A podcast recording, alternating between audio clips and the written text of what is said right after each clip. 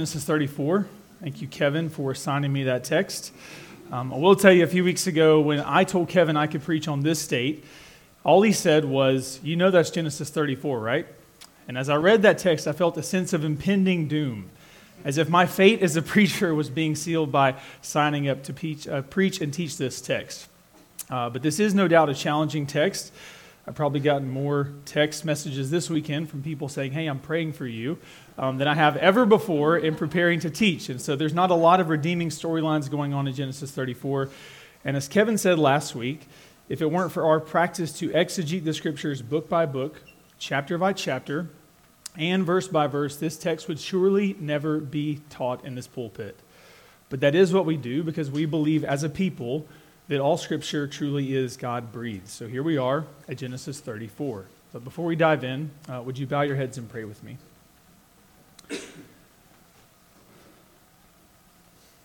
Father, we uh, come and we prepare, Lord, um, to open your word. And I ask, Lord, that you would cultivate uh, the landscape of our souls ahead of us. God, with the things that would distract us, that would um, take away from the hearing and the obedience of your word, both in spirit and in truth, would you uh, dismantle them? God, would you cripple them? Would you remove them? And would you pluck them out?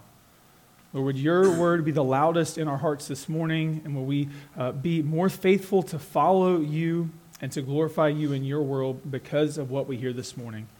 Um, Lord, as a people, would you be with us now? We ask it in Christ's name. Amen. All right, so as Kevin mentioned uh, last week, a few years ago as a church, we cracked open the book of Genesis. And Genesis, as a word, means in the beginning. Hence, the uh, beginning of Genesis is in the beginning. And what we learn in just the first couple of chapters of Genesis is that in the beginning, God was. And that everything that was created was created by God. And the Bible tells us that all of it was good, meaning it was perfect, it was flawless, it was without defect. But more than that, it means that its beauty, brilliance, and perfection echoed back to the world the beauty, brilliance, and perfection of God Himself. And amidst the backdrop of God's very good world, God sets man and woman in the middle of it as the crown jewel of all of creation. And so, God's design for the human race can be summed up in a two word Latin phrase. You may have heard it before. It's the phrase imago Dei. Simply means the image of God. And that was God's design, his calling, if you will, for humanity alone. It was to personify and to project to the world who God is and what God is like. But as we know, and we can very much feel even this morning, things have gone awry. Right? Genesis 3 comes along, and with it comes sin, as man chooses to trust the voice in his head and the desires in his heart rather than the voice of the one who created us. And the world has been fractured ever since. And by the time we get to Genesis 34, we're not even out of the first book of the Bible. Things have gone so far off the rails, like Norfolk Southern off the rails, if you will. Too soon? Okay, maybe not. Uh, that was the only intentional joke I have in this sermon, and it did not land well. um, so we'll just stick to it, okay? But what God designed to project forth his goodness has become a gross distortion and a blatant perversion of what was once created to be good, brilliant, and beautiful. So I've titled this sermon The Real World because that's what Genesis 34 is. It is the real world, it is the world as we know it and as we experience it. Genesis 34 reads like an excerpt out of the evening news or perhaps a front page headline in the New York Times. There is sexual sin, there's deception, there's revenge, there's politics, and there is not so much as a thought about God in all of it. There's no mention of God, there's no voice from heaven, there are no divine dreams, there are no angels speaking on God's behalf. You could say Genesis 34 is a godless chapter in the Bible. It's just an onslaught of sin. It is an arms race, if you will, all the way to the bloody end. And what we see here in chapter 34, and hence the reason for the subtitle, are samplings of sin on display. They're flavor profiles, if you will, of sin. We see three in particular. They come from our three major players in the text. If you're uh, taking notes, these would be our three points. They're not kind of witty or illustrative or anything like that. The first is that comes from Jacob. That's the first sample of sin we see. It's from Jacob himself. He's our first flavor of sin. The second comes from Shechem, the son of Hamor. Shechem's kind of, uh, excuse me, or Hamor's kind of uh, grouped with Shechem, but we're going to focus on Shechem himself. And the last sample comes from Jacob's sons. Jacob's sons, led by their co captains of Simeon and Levi. All right, so first let's look at Jacob's sin. Now, it should be noted there is a significant time gap between the end of chapter 33 that we looked at last week and the beginning of chapter 34 we're looking at this week. Scholars estimate it to be anywhere from uh, a handful of years to a decade or perhaps even more. And so Genesis 34:1 doesn't come the day after Genesis 33:20. Okay, scholars think primarily uh, this to be the case because the actions of Jacob's sons in chapter 34 could not be carried out by the children Jacob speaks of in chapter 33. Now, that's important for you to know because the Jacob that we saw last week at the close of chapter 32 and through the better part of chapter 33 isn't the Jacob we see in chapter 34.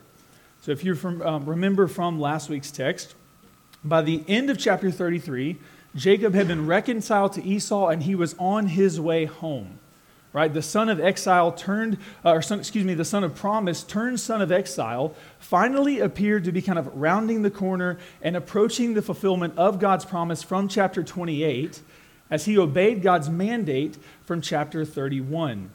But just as we begin to trust Jacob and his transformation, right, from the one who cheats and deceives, which means is which is what Jacob means, to the one who contends with God in his new name Israel, Jacob makes this very subtle move that takes him out of the posture of trusting and obeying and back into the posture of scheming and deceiving. And he does this when he decides to settle near the city of Shechem at the end of chapter 33 rather than continue on to Bethel as God had instructed him to do in chapter 31. Now, I think this was a deliberate move on the part of Jacob, partly because of his past, but he also seems to use his children and his livestock, if you go back to the end of chapter 33, to kind of evade the accountability and the oversight of his brother Esau.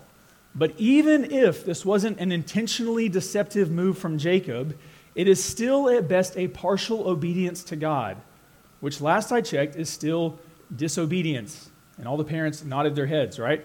And so it is Jacob, not Israel, who takes us to the doorstep of chapter 34. You could say chapter 34 as a whole, with all of its brokenness, all of its baggage, is owing to Jacob's subtle sin at the end of chapter 33. And so as we cross the threshold from chapter 33 into chapter 34, Jacob's role changes in our text. Jacob goes from playing the part of crafty deceiver, which has been his role all along since we picked him up, to that of passive abdicator. We'll see Jacob again and again punt on his responsibility to father both his daughter and his sons, and to fulfill his role as the head of his household and the leader of his family. So, uh, kind of a sidebar here there are two mistakes men make when it comes to fulfilling our role in the world. Both are on display in our text. So, the first mistake that men err on in their masculine calling is that of over aggression. Right? This is a, where men kind of become this hyper masculine, machismo, uh, kind of male dominance where men essentially behave like silverback gorillas and act as if violence, aggression, and, uh, and outrage are the answer to all of life's problems. We see this a lot in Hollywood. We see it far too often in politics, and occasionally it's dis- on display even in the church. Mark Driscoll, sadly, is a name that comes to mind. And in our text this morning, it is Shechem who embodies this particular male perversion. But more on that to come. The other mistake men make falls at the opposite end of the spectrum, and that's when men err on the side of passivity. And it's an over suppression of male masculinity. So, if you have Sylvester Stallone and James Bond on one end, which is hyper masculinity, we see uh, Will Ferrell and John C. Reilly from the Hollywood hit Step Brothers on the other end of masculinity and under masculinity, if you will. And this is where men essentially fail to grow up, fail to take responsibility, and fail to initiate as God has called and created us to do. And this is the masculine distortion we see most often in our world today. In fact, this was Adam's error back in Genesis 33 uh, at the fall of man. Right, as Eve was falling prey to Satan's temptation in the garden, ask yourself, where was Adam? He was next to, it seems, his wife. Right? It says that Eve took some of the fruit and she ate it, and then she gave some to her husband who was with her. It's as if she just simply passed it to the left. And this type of distortion tends to take on one of two forms. So if you're younger in here, uh, like some of you guys, nope, nope, yeah, I'm not trying to point the finger, I'm just saying that's the, the demographic to this side of the room. It typically looks like a refusal to make commitments and accept responsibility, and you just kind of spend your life playing with toys for grown-ups. As you age, though, which is a lot of the rest of the room, right? Not that you're old, okay? But it often looks like stepping back and kind of sulking in the corner of your life because no one's making you feel as important as you think yourself to be. To quote Matt Chandler, men in both of these camps and at both ends of the spectrum are essentially little boys with facial hair. They've grown up physically, but spiritually, emotionally, and relationally, they are still very much immature and juvenile. And hear me, gentlemen in the room, please. All of us, all of us tend to fall in one of these two categories. All of us do fall, right? We all have some Jacob and we all have some Shechem in us.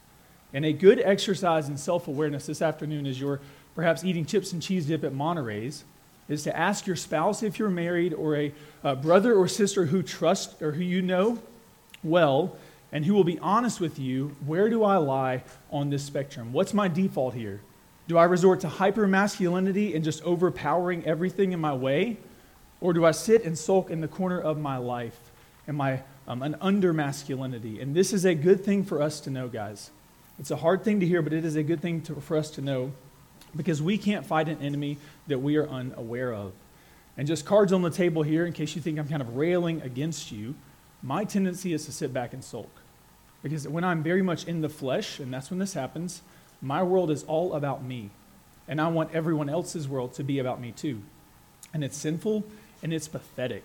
And I hate it when I do it. But that's my tendency. And so this is a good thing for us to know. And then with that awareness, we have to remember that the antidote to that tendency is not to swing hard in the other direction, right? It's simply to come back to center. It's to shoulder responsibility well, to initiate the chaos and to bring it into order, and to show up faithfully in the places and spaces where God has called and created us to be men. And to do this at the same time with all meekness and humility, as Jesus himself did in the scriptures. So that's kind of a side tangent over. We'll get back to the text and back to Jacob's sin specifically. Um, and as we said earlier, Jacob errs on the side of over abdication, and he does this several places in our text. Now, the first one actually comes in verse 1. It says this uh, again. It says, Now Dinah, the daughter of Leah, whom she had borne to Jacob, went out to see the women of the land. Now, that sounds innocent enough. You may ask yourself, what has Jacob done here? He's not even apparent in the text. But Jacob's sin here lies not in what he does, but in what he doesn't do. Commentators say that this move from Dinah to go out to see the women of the land was a reckless one and perhaps even a dangerous one. And in an ancient Middle Eastern culture, it was one that the patriarch of the family, namely Jacob, should have prevented. It was Jacob's decision to plant his family near this Canaanite city, and Jacob surely knew how ruthless and idolatrous the people of this city can be. And yet, Jacob provides neither discipline nor protection for his only daughter, Dinah.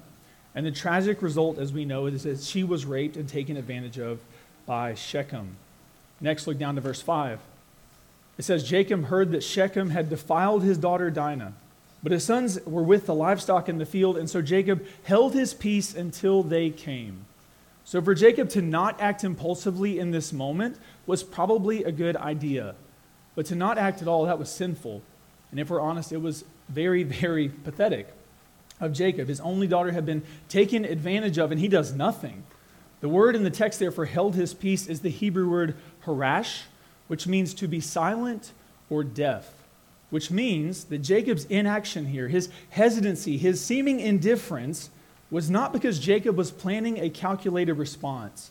It was because Jacob was choosing to act as if, as if he had never heard this news to begin with. So instead of taking ownership of the fact that his own passivity had played a large part in Dinah's defilement, and in turn, kind of uh, taking ownership and responding in wisdom, Jacob continues to leave his role vacant uh, for others to fill in his place. Skip down lastly to verse 13, and once again, we see an opportunity for Jacob to step up to the plate as the father and leader of his family, and once again, we are left wanting. So in verses 6 through 12, I won't reread it again for you, But Shechem and his dad, uh, Hamor, approach Jacob and they are asking for daughters uh, for Dinah's hand in marriage. And while his sons are present for this exchange, these men, Shechem and Hamor, are obviously and explicitly directing the request towards Jacob, the father of the family. And this is as good as it gets for Jacob. They are teeing up a softball for him here, right? Jacob is looking his, uh, the man who defiled his daughter right in the eye, and even so, Jacob says nothing. He does nothing. He simply stands there and allows his sons to speak into his silence. So, as I mentioned earlier, um, that this is a godless chapter of the Bible. And I say that not to say that uh, God is absent or aloof from the events in our text. I say that simply to say that we see no objective evidence of God's activity in this text. And while that is true, um, that this is, you could say, a godless chapter, oddly enough, it's nearly a Jacobless chapter as well. Despite being our primary protagonist at this point in the Genesis narrative, Jacob actually says nothing in this chapter, not a single word until we get all the way down to verse 30, which is the penultimate verse in the chapter. And the only reason Jacob speaks up there is purely out of self interest and self preservation. He says this in verse 30, and he says it specifically towards Simeon and Levi. He says, You have brought trouble on me by making me stink to the inhabitants of the land, the Canaanites and the Perizzites. My numbers are few, and if they gather themselves against me, notice all of the personal pronouns he's using there, I shall be destroyed, both I and my household. Now, Jacob has come a long way in our story, right? He's gone from having nothing and using a rock for a pillow to now having a family, material wealth, and cultural affluence.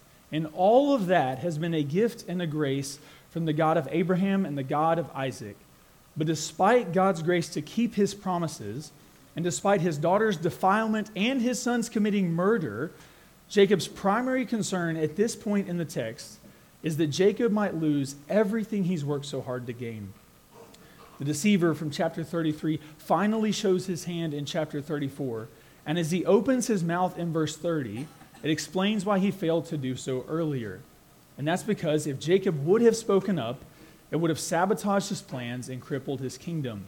And at this point in the story, that is the thing that means the most to Jacob. And that's the thing he can't stand to lose. Next, let's look at Shechem, the son of Hamor. So uh, Shechem's sin, excuse me, that's hard to say five times fast. Shechem's sin here in chapter 34 stands as a stark juxtaposition to the sins of Jacob in chapter 34. So, where Jacob was passive and even indifferent, Shechem is assertive, aggressive, and dominating. Shechem sees what he wants and he takes it by force. And the canvas we see his personality played out on is in his love and his longing for Dinah. And Shechem shows us specifically what a worldly and sinful love looks like. Now, we have to remember that Shechem here comes from a secular culture. This is not a child of promise, it is not a child of covenant. He has not grown up hearing about the God of his forefathers, Abraham and Isaac. Rather, he has been steeped in an idolatrous culture which has informed and deformed his worldview. So we really can't, or at least we probably shouldn't, expect much different from Shechem. And I say that not to excuse his behavior, but rather to explain it. And so Shechem shows us what happens morally and spiritually in a people whose sin goes unchecked. And that's that they end up so far from God's design for intimacy as to think rape is an appropriate initiation of love. And so the Bible would define love within the context of marriage as a deep covenant commitment to a single member of the opposite sex for their ultimate and eternal good, so much so that you are willing to lay your life down to see that happen. Let me say that again because I chose that very intentional uh, language there, and very specific language. I want to say that again. The Bible would define love within the context of marriage as a deep covenant commitment to a single member of the opposite sex for their ultimate and eternal good, so much so you are willing to lay your life down and set aside all comfort to see that happen in that person's life. It will cost you to be married. It should cost you, or you're not doing it right, myself included. And this is nothing that we see in Shechem. So, what Shechem embodies, what he personifies, isn't love at all, it is lust, right? Which is merely a shallow, superficial attraction to another person based on the way they make you feel. Lust is narcissism veiled as virtue. So notice the sequence of events here between Shechem and Dinah and how it flips the biblical model for love and marriage. So in the biblical model, God brings one man and one woman into the covenant of marriage. This is two becoming one. And after that has happened relationally, emotionally, and spiritually, then and only then do we become one physically. God is for, um, He is all for consummation. He is pro consummation of marriage, right? But only inside the safe and intimate container and confines of marriage. Shechem, however, reverses this equation. Shechem sees what he wants, namely Dinah. He objectifies her. And without covenant or consent, he takes what he wants, regardless of how it makes her feel, regardless of his uh, thoughts about God or what God would, would, would honor God, what would glorify God, he just takes it. Doesn't ask. And he rapes Dinah. And because Shechem likes what he feels, he, he thinks Dinah's okay, puffs him up. Then and only then does he commit to marry Dinah. In fact, some commentators would say that Shechem's marriage to Dinah was likely more of a political move on the part of his father than it was a commitment from Shechem to love and cherish her. And notice the language from Shechem here towards Dinah mirrors the language from Genesis 3 in Eve's taking of the fruit uh, and man's original sin. So in Genesis 3, I want to read it for you. It says this, and again, I want you to notice the comparison here between Genesis 3 and our sin in the garden and Shechem's sin with Dinah as he takes advantage of her and defiles this woman. It says this in Genesis 3.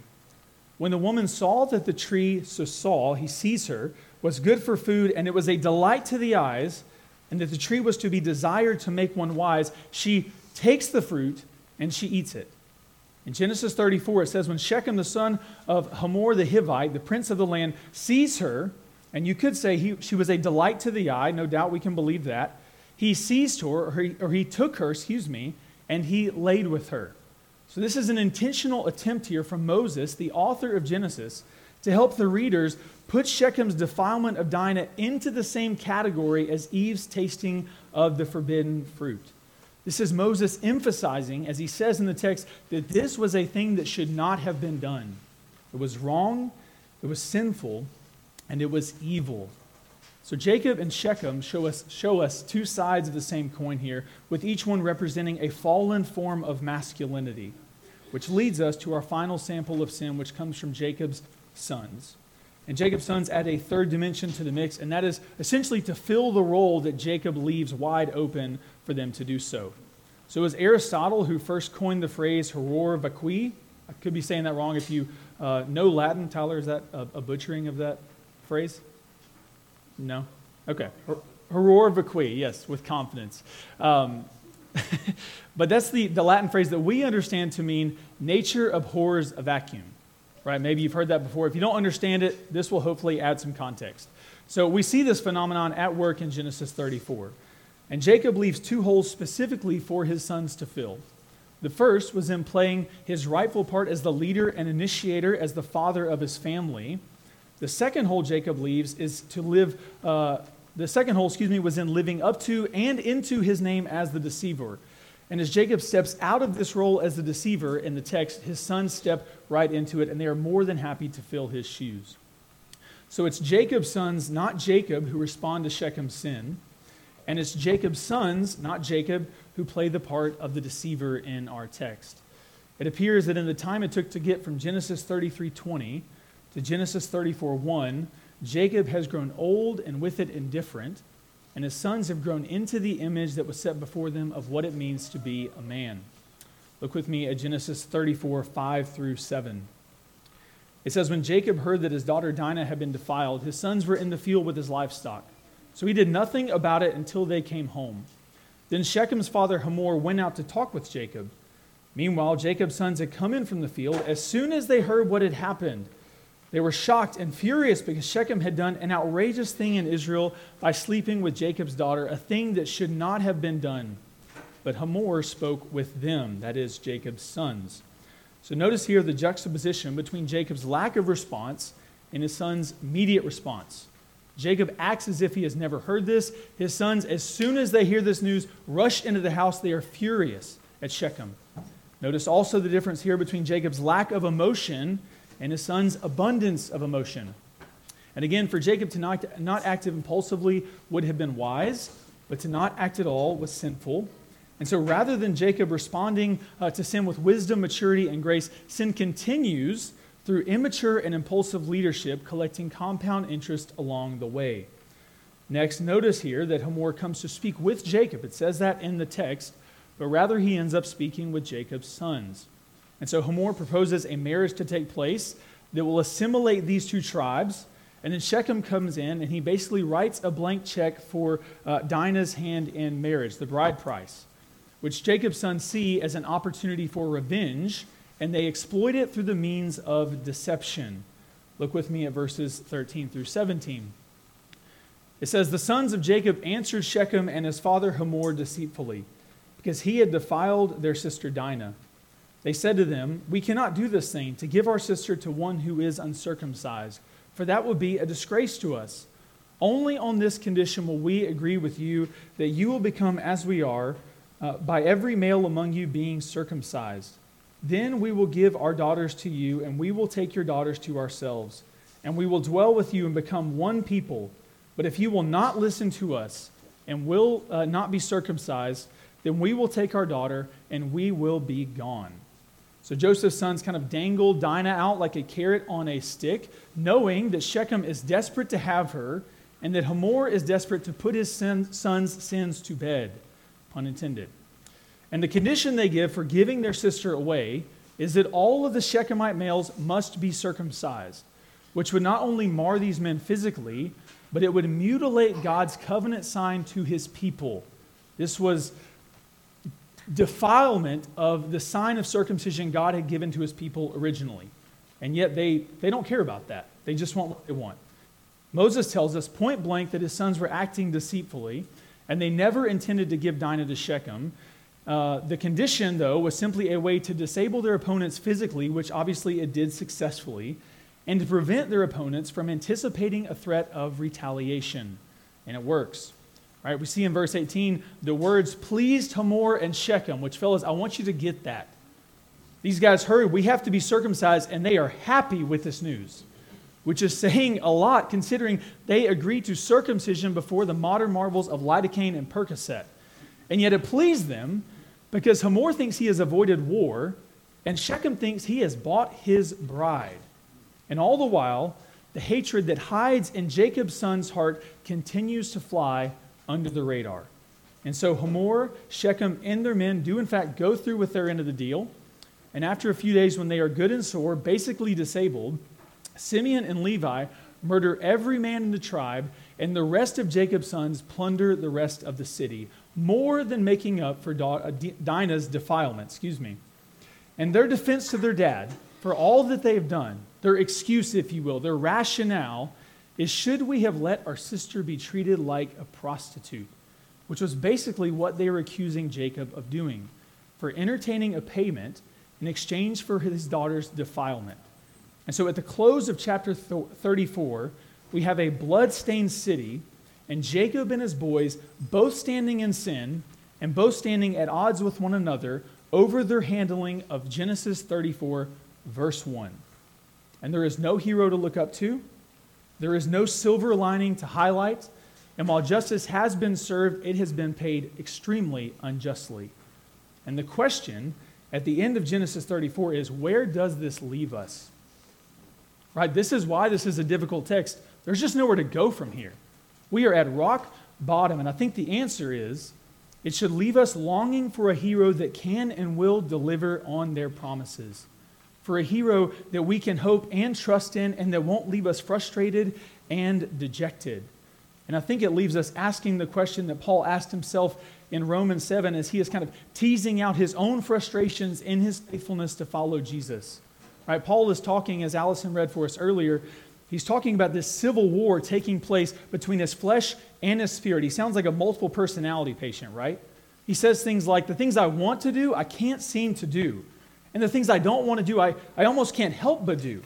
And you can hear the anxiety, the tension within Paul building as he gets to verse 24. And he asks this question Who will deliver me from this body of death? And Paul's answer is not himself. It's not Paul will deliver Paul. And the answer we get from Genesis thus far, 34 chapters into the book, is that it won't be Abraham, Isaac, or Jacob either. If the Genesis narrative teaches us anything, it teaches us that we are not the hero of our story. We are actually part of the problem. I love the theologian Taylor Swift's admission of this truth in her hit song and my new number one favorite, Antihero. and whether or not she knows what sh- uh, she's saying, she is point, uh, she's spot on. And she says this lyric several times in the chorus. I think it's the chorus. She says, It's me, I'm, I'm the problem, it's me. Right? And she kind of repeats that a few times. I won't say it all. But she's right. Right? That is the human reality. That is the human experience. As broken people living in a broken world, we are constantly disappointing ourselves and the people around us. And the first step in curing our disease is to realize that we can't cure it. We cannot fix ourselves because we cannot be trusted. But this is not so with Jesus. Because unlike the patriarchs in Genesis and unlike the people in this room, Jesus isn't passive or abusive or deceptive. Instead, he is the one who has all authority in heaven and on earth and under the earth, and yet he wields it with grace and humility. He is the lion and the lamb, the sovereign of all, come as the servant of all, and he is altogether worthy of our worship. We should look to him, church. Let's pray.